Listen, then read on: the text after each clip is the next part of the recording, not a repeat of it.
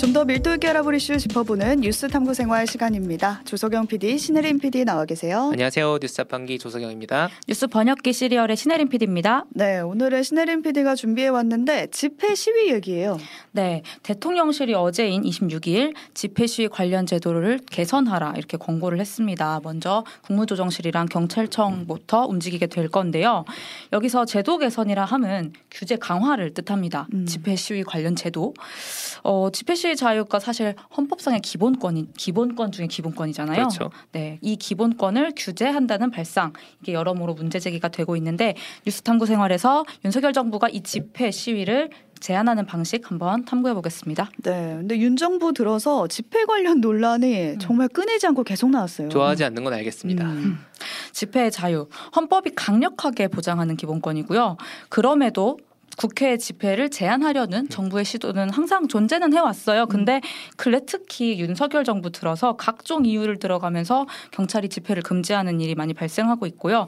정부 인사들도 끊임없이 집회 제한을 시사하는 발언들을 해왔거든요. 네.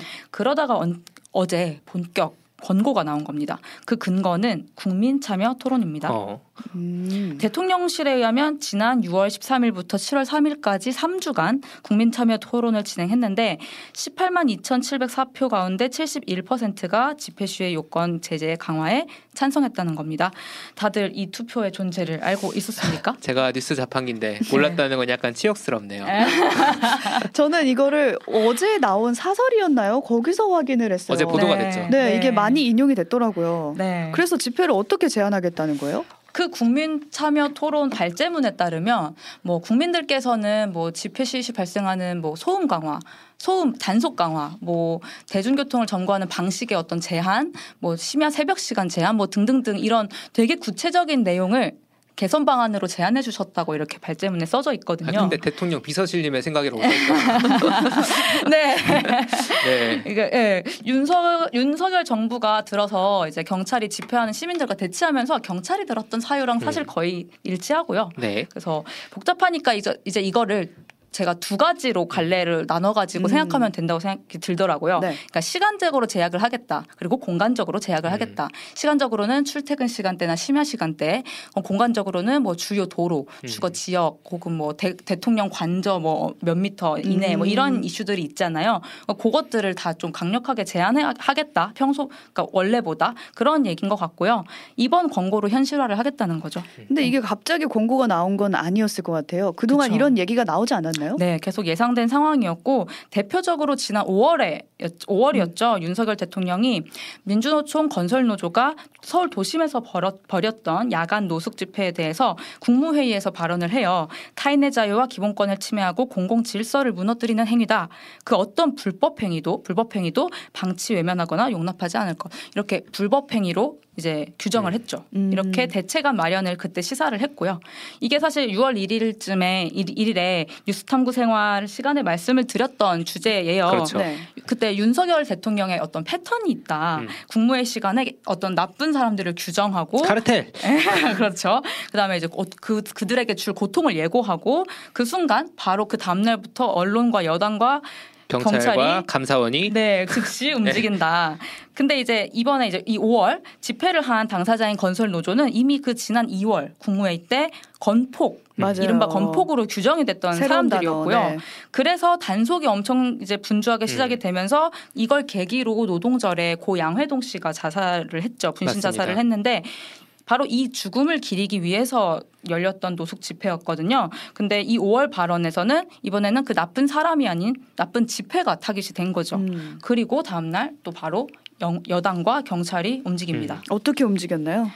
일단 이게 노숙 집회라고 했잖아요. 음. 다음날 국민의힘이 바로 오전 0시부터 6시까지 야간 집회를 금지하는 법을 개정하겠다 이렇게 음. 말을 합니다. 그리고 그 다음 날에는 그 다음 날에는 경찰이 어, 원래 대법원 앞에서 2021년부터 3년 동안 매달 열리던 맞아요. 어떤 야간 문화제가 있었거든요. 음. 이게 이제 비정규직 노동자 대기업 불법 파견을 어, 해결하기 위해서 열린 어떤 평화로운 예, 문화제였는데 갑자기 그 집회 인원의 6배가 넘는 600명의 경력을 동원을 해서 아. 시민 여행 시, 맞아요. 시민을 연행하고 20분 만에 이제 해산을 시켜버려요. 어, 그러니까 그때 네. 기억에 나는 게 야간 문화재 관계자가 했던 말이 매번 경찰이 보호해주고 음. 경찰이 여기서 하라면서 인도 자리 마련해줬던 그 문화재였는데 음. 어쩌다 하루 아침에 불법이 됐는지 모르겠다 네. 이런 얘기를 하셨어요. 네, 그거 말씀드렸었는데, 근데 이 상황에서 이제 좀또 다른 또 다음에 패턴이 하나 더 등장한 거라고 그러니까요. 볼수 있어요.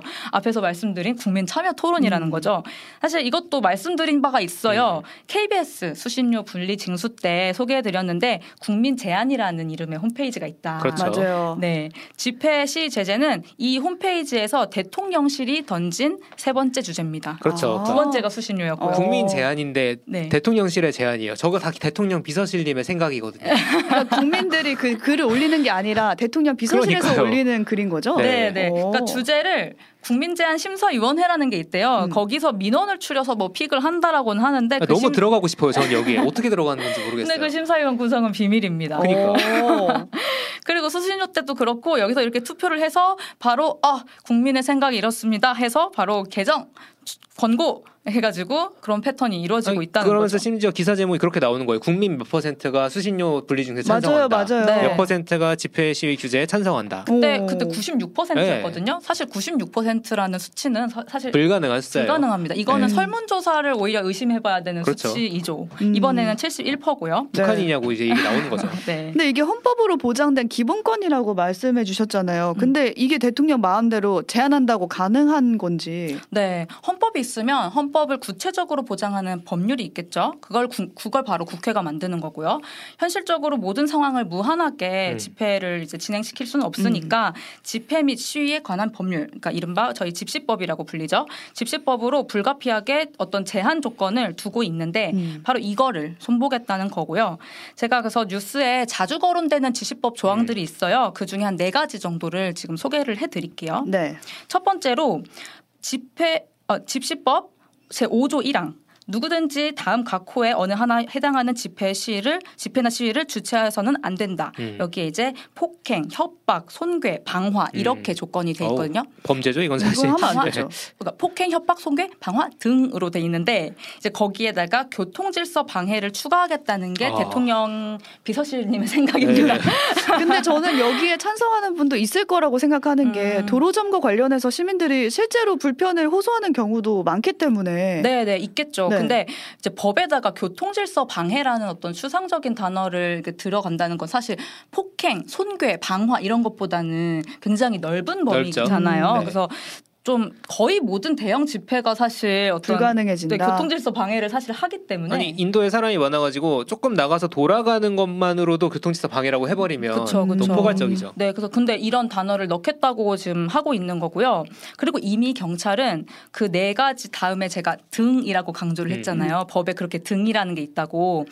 그 등에 근거해서 도로 점거 부분은 이미 이제 뭐 그 불법으로 해석하고 실무 적용을 그렇죠. 하고 아, 있어요. 너무 방해가 되면은 그걸 조정하는군요. 예를 들어 이제. 음. 경찰이 통제해 준 선을 넘어갔을 경우에는 그거를 이제 불법으로 할 수 있는 거죠. 음. 네, 지금도. 네. 어, 그리고 두 번째 이 제 집시법 제 12조 1항입니다. 관할 경찰관서장은 대통령령으로 정하는 주요 도시의 주요 도로에서의 집회 또는 시위에 대해서 어떤 뭐 이렇게 뭐 제한할 수 있다 뭐 이런 음. 내용인데요.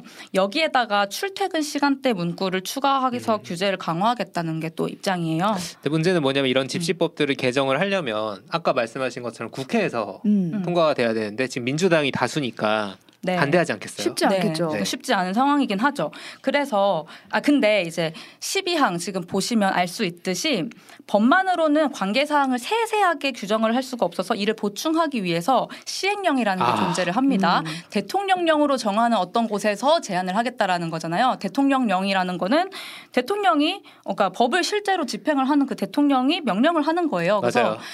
그 시행령이라는 걸 사실 대통령은 건들 수 있습니다. 네, 하이패스죠. 아. 네. 윤석열 대통령이 국회를 패스하고 싶을 때 아, 네. 국회를 통해서 법을 개정하지 않더라도 시행령을 통해서 조정을 한다. 네, 그래서 음. 여당은 법 개정 한번 밀어붙여 보겠다. 그리고 정부는 우리 뜻대로 바꿀 수 있는 시행령 손보겠다. 바로 손보겠다. 이렇게 하고 있는 거고요. 그래서 그 주요 도시의 주요 도로라는 거를 좀 확대해 보겠다는 음. 이제 취지인 거고 대통령실 인근에 뭐 두 개 도로도 뭐 포함하려고 한다고 어. 음. 또 하고 좀좀 이제 어느 기준일지는 아직 잘 모르겠는데 네 그렇습니다. 아까 뭐 수신료 같은 경우도 시행령으로도 이제 맞아요. 가능했기 때문에 이번에 발로 바로 빨리. 분리 징수가 된 거였죠. 음. 네. 그리고 세 번째.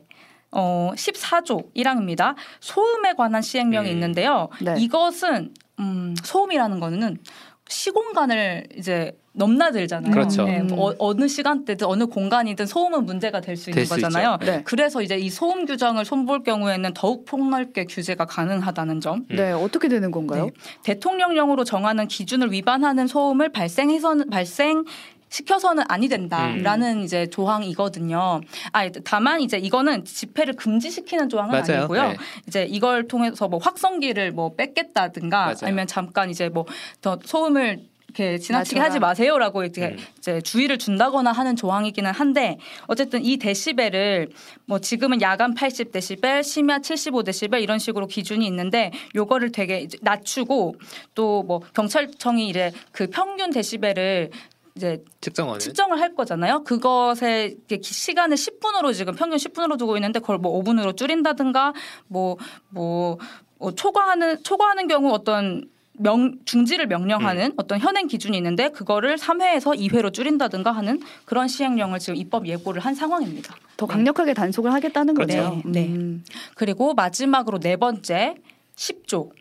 이게 옥외 집회와 시위의 금지 시간을 다룬 이제 조항인데 여기서 누구든지 해가 뜨기 전이나 해가 진 후에는 옥외 집회 또는 시위를 하여선 아니 된다. 근데 요게 2014년에 헌법 불합치가 나온 맞아요. 조항이에요.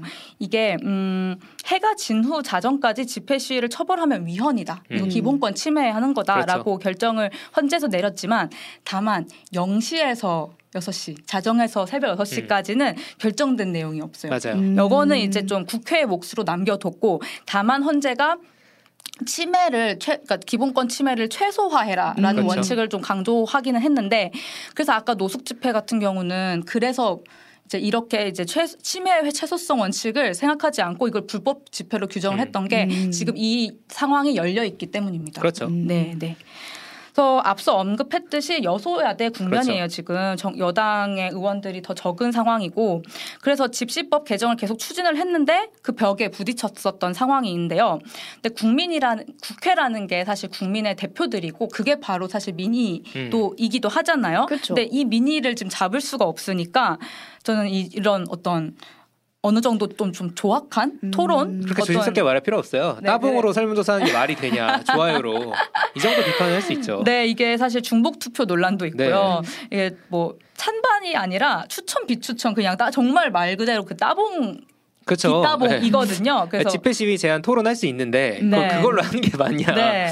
그래서 저 되게 이제 사실 뭐 홍보도 그렇게까지 되지 않은 뉴스 자판기도 사실 음. 그쵸. 몰랐던 몰랐다니까. 그런 것을 그런 미니를 따로 만들어서 이 명분을 빌드업하고 시행령을 바로 그것도 곧바로 권고를 해버린다는 게 음. 이게 이 71%라는 게 진짜 민일까? 음. 라는 생각이 드는 거죠. 이런 의심들이 있다면 다시 한번 제대로 조사를 해도 좋을 것 같은데. 그쵸. 네, 지난 5월에 CBS 노컷뉴스 의뢰로 여론조사 전문기관 RN서치가 지난 5월 24일에서 26일 음. 3일간 만 18세 남녀 1,013명 대상 여론조사를 한 적이 있어요. 음. 어, 여, 야간 집회 시위 제한에 대해서 이거 당정이 지금 법률 개정 추진하고 있는데 이거 적절하다고 생각하느냐라고 물은 건데 여기서 반대가 38이었고 찬성이 37.7%로 거의 음. 비슷했거든요. 비슷하네요. 그러니까 어 뭐 신상 공개나 분리징수 이런 거는 찬성 비율이 좀 높았긴 했는데 그게 96%로 음. 엄청나게 크게 부풀려진 거고 음. 이 경우에는 71%라고 하는데 지금 제대로 여론조사들을 돌렸을 때는 사실